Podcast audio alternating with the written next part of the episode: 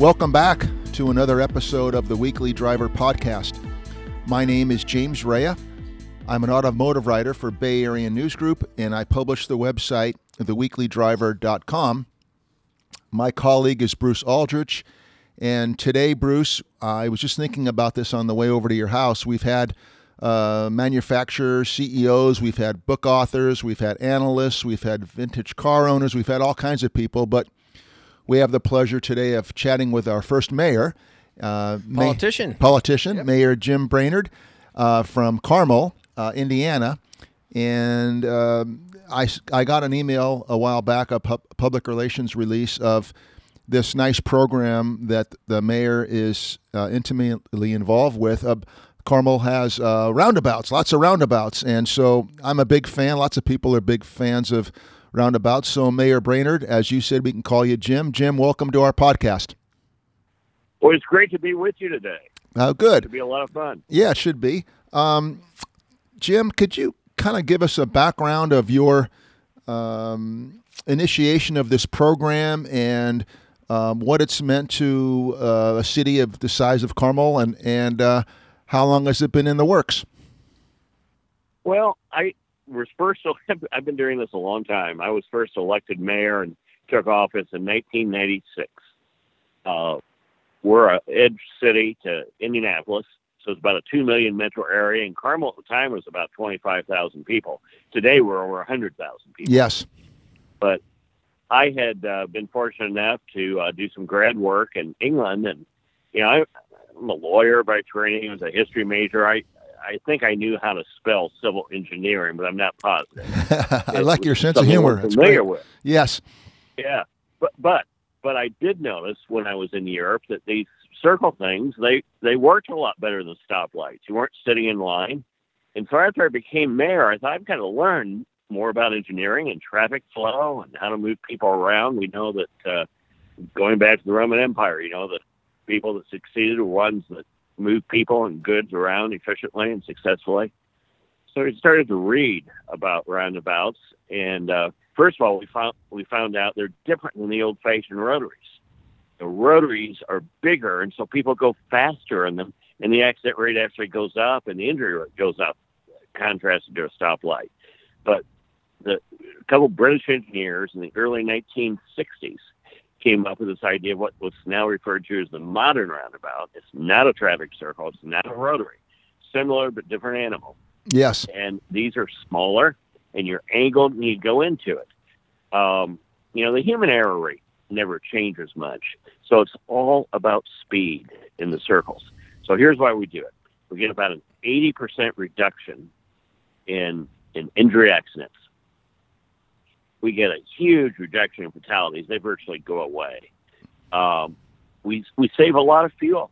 Uh, our city engineer estimated last year that we saved about uh, 200 some big 18 wheel fuel trucks worth of fuel. Wow. Um, we move 50% more cars per hour.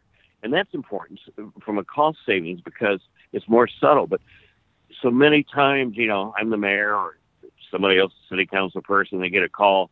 There's traffic congestion. You got to do something about it. And uh, the answer from so many civil engineers and, and city administrators is, is to, uh, well, let's widen the lanes.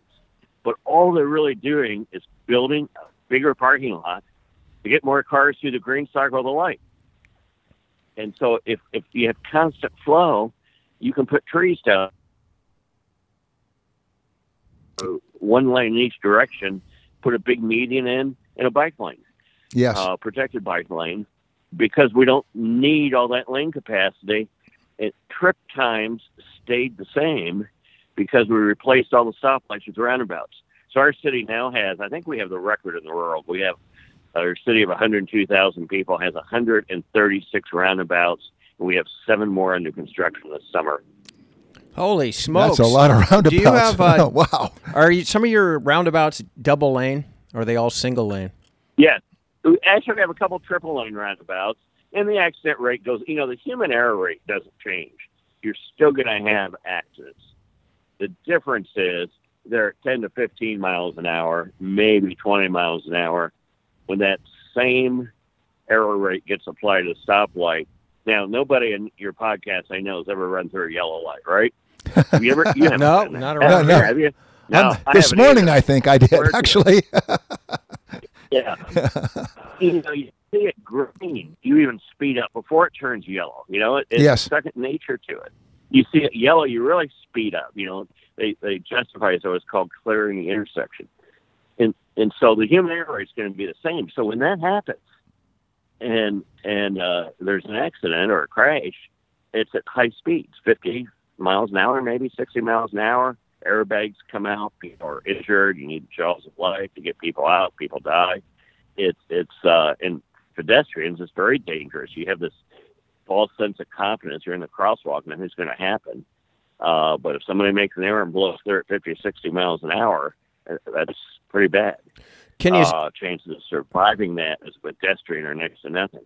sure. Yet, at, at a roundabout, everyone's going 15, 20 miles an hour. So we still have crashes. Uh, some of the larger ones initially might go up a little bit. The smaller ones, it goes way down.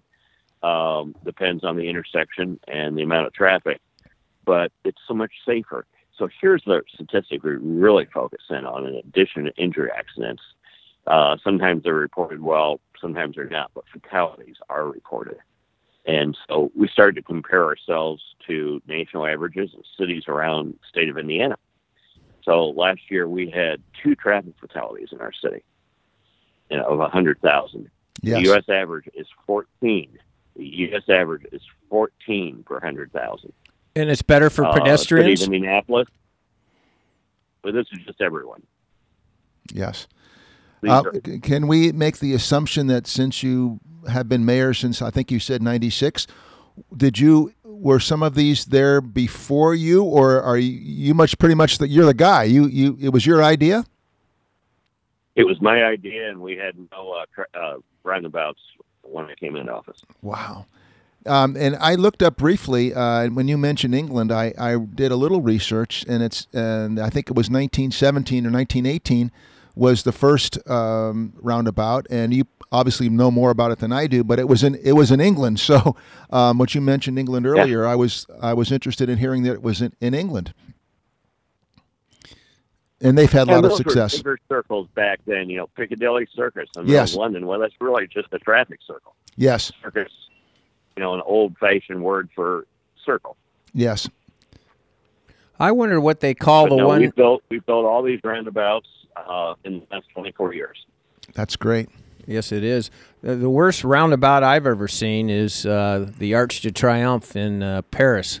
Yeah, that's impossible. But see, that's not a roundabout. That Okay, that that's what I was going to ask. Okay, Yeah, but I uh, that I remember s- sitting up on the arch, watching that, looking down, studying that for quite some time. One time, I- and I lo made- and lo and behold, I ended up driving into that where I had to go. I w- you know I was in a rental car and I had to get in there. And after studying it for some time, it wasn't that scary. But to just look at it, oh my goodness! Yeah, it was- To see how that thing works. I drove it as But it well. works. I think it has ten lanes, and but it has no lanes at the same time. It's There's no lanes, and it's uh, there must be what at least ten or more. yeah, had at least ten or um, more. I think. roads. I think there's that lane, Yeah, and and you know I love the French, but they don't pay a lot of attention to those lane markers either. no. no, not not in the least. I'll bet yours aren't made out of cobblestone. Pedestrians actually have to go in a tunnel to get to the Arch de Triomphe. Yep. That's right. That's right. pedestrian tunnel underneath, I, I believe.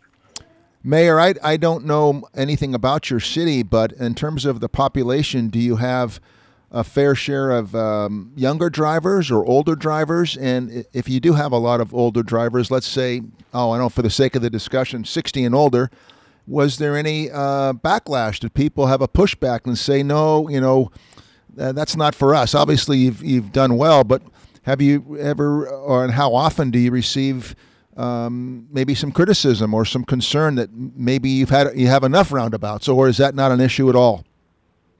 Oh, we hear from a few people that don't like them, but we've done lots and lots of public education. So, you know, here we share a street with the city of Indianapolis.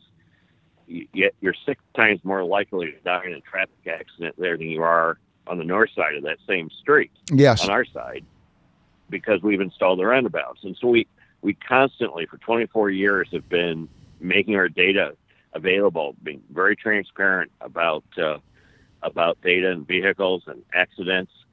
Uh, people get it now. We we do we, we have somewhat of a medical center here and, and several hospitals, and uh, serve some of a rural population that goes out farther into the country and and I can almost tell sometimes when somebody's trying to get to one of those hospitals and they're not used to them, hesitation and, and don't know quite what to do. Yes, but they're pretty intuitive after you've been through them once or twice. So, so we see issues around those hospitals. Uh, funny story. Um, once uh, Anderson Cooper, back before he was quite as famous as he was today, he had Yes. uh, sent a crew in, and uh, was going to do a little article, something like this about roundabouts, and he wasn't here, but his crew was. And I said, well, we used to see occasionally, you know, people turn the wrong way and they'd see their street and just go for it. And so we were then it's a big SUV they had leased. Um, and it's this film crew, and we're going after a new roundabout on the other side of uh, town, about ten miles away. And it's a Friday afternoon, rush hour. And uh, I had just made the statement. You used to see people go the wrong way, but everybody's used to it now. You never see that. Well, guess what? We we pull into this roundabout. Here's this old guy behind this huge old late model Cadillac.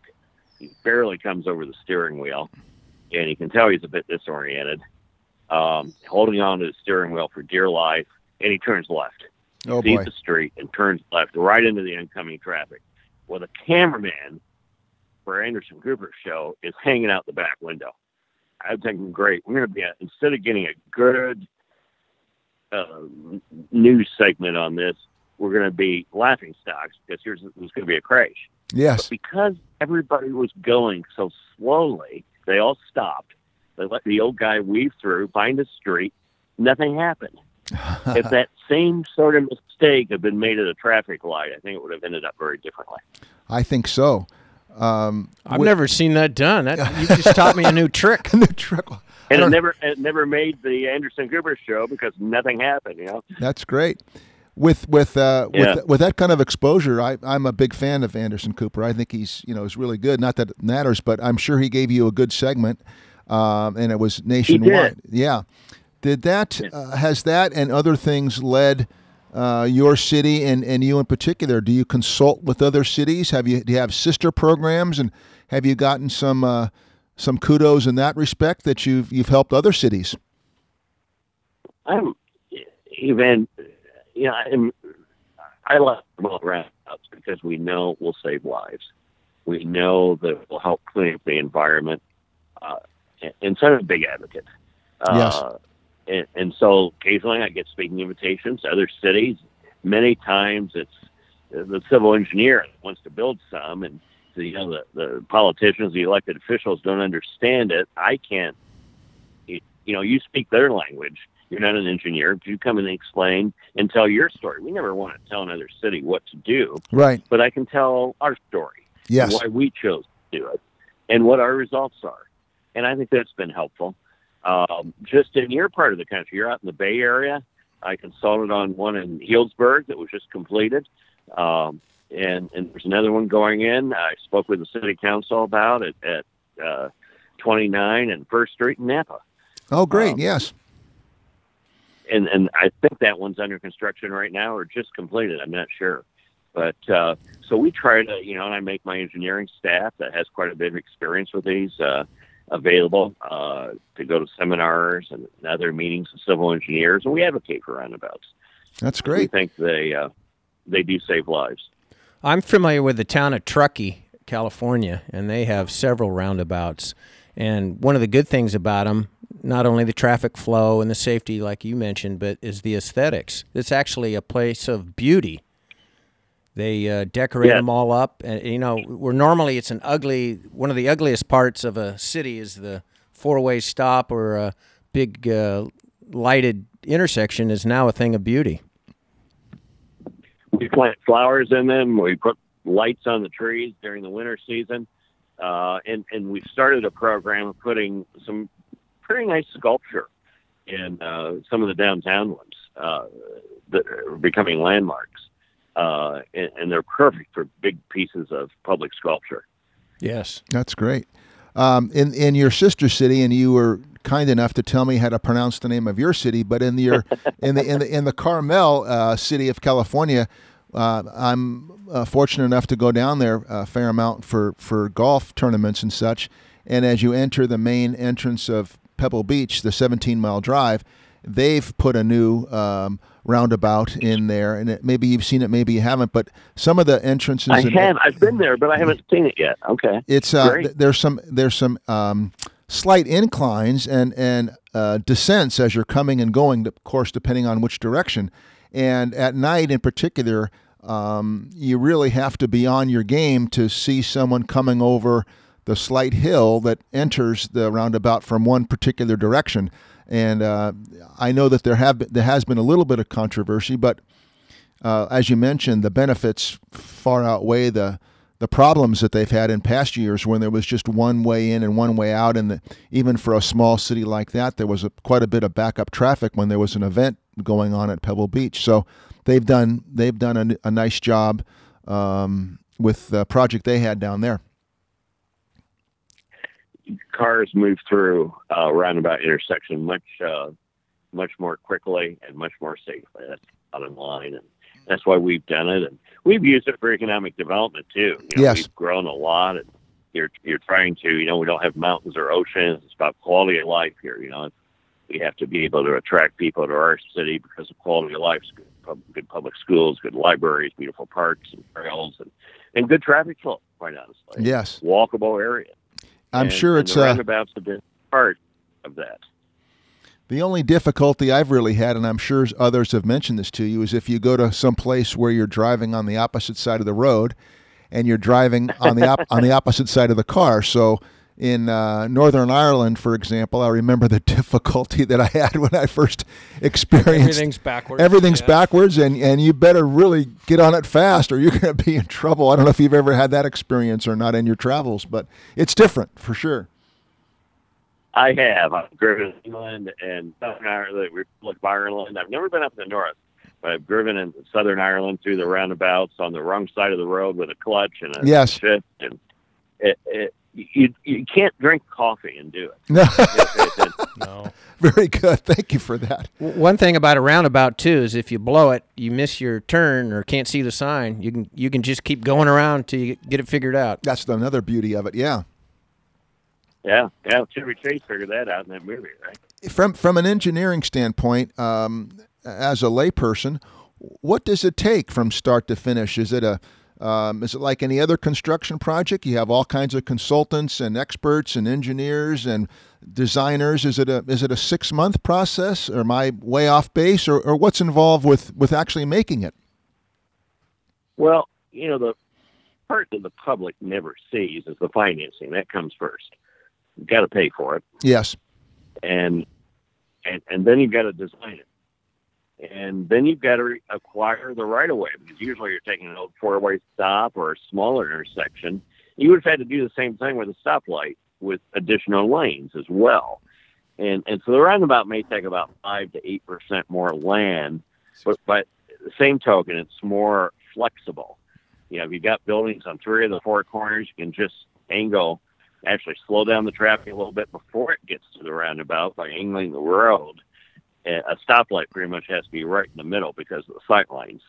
So a little more flexibility. It takes maybe five to eight percent more land, but the amount of asphalt and concrete's about the same. Uh, moving the underground utilities again, things I never thought of before I was mayor, but but that takes a while because you have private shareholder-owned utilities.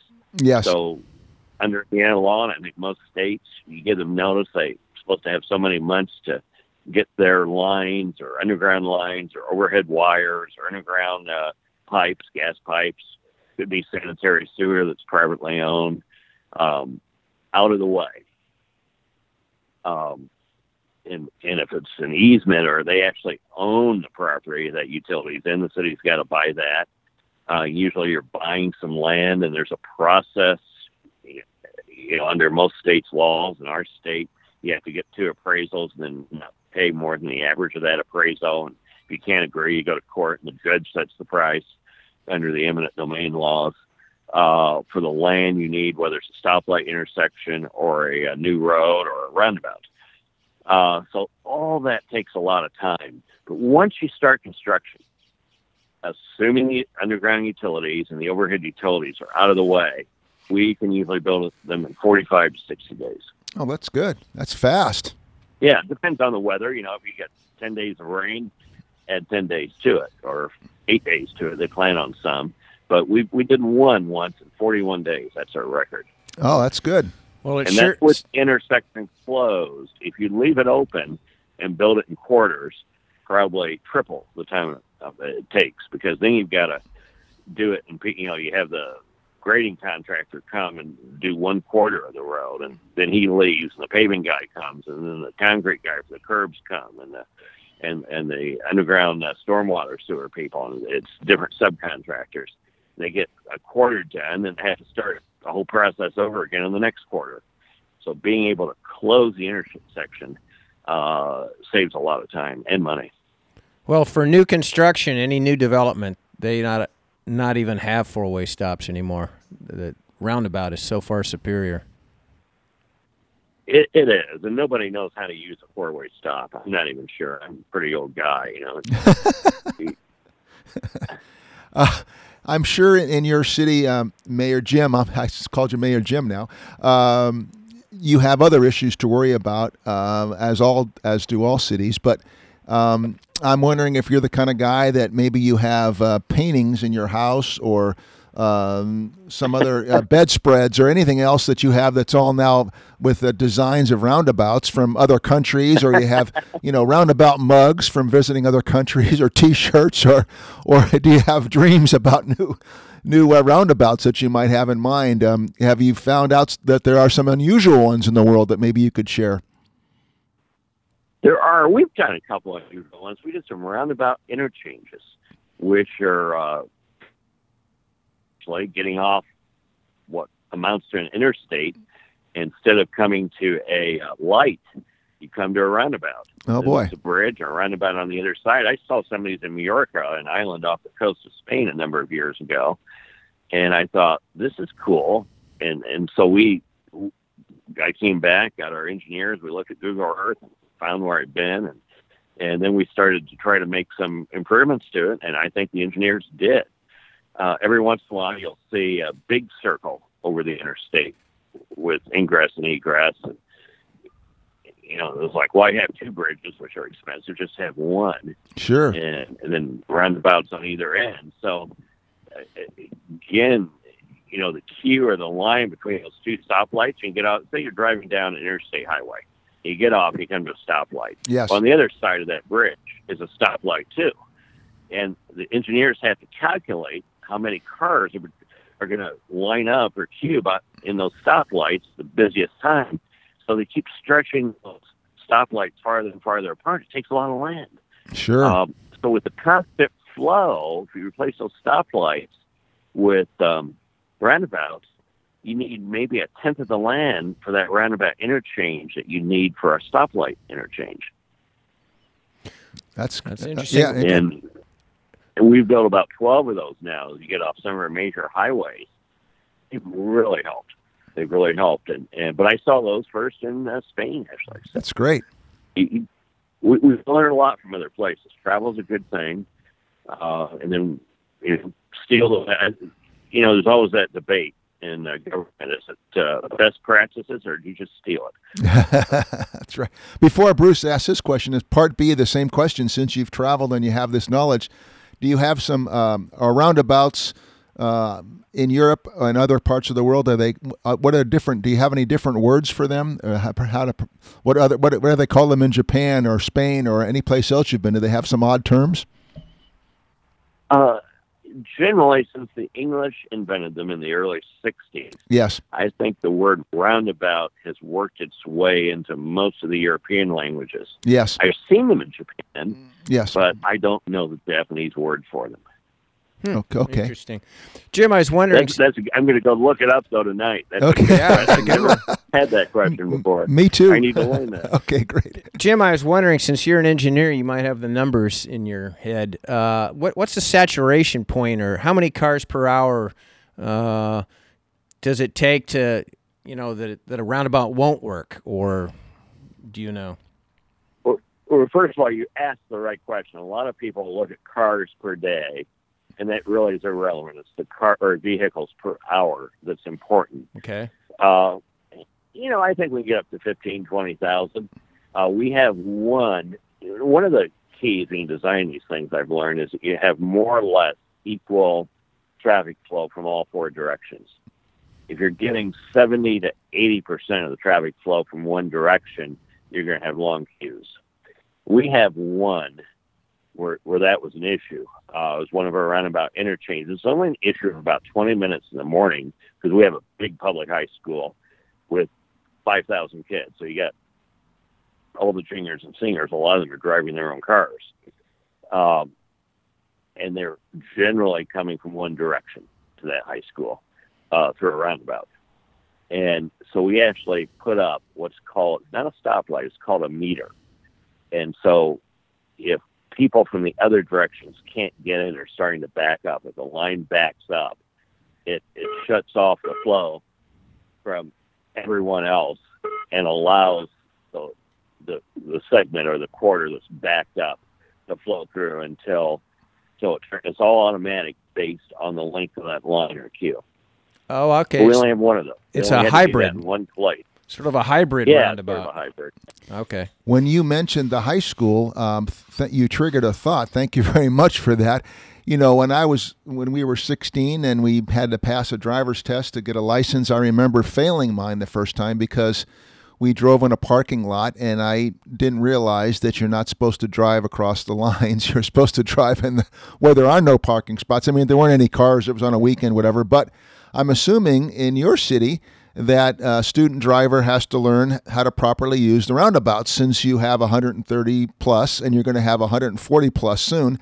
Um, is that true? And, and have you heard any tales of uh, some student drivers um, having some difficulties?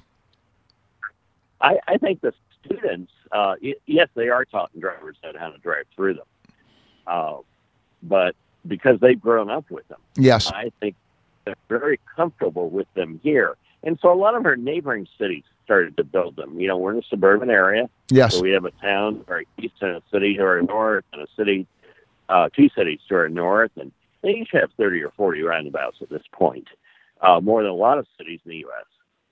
And other cities in Indiana have seen what we've done and have started to build them.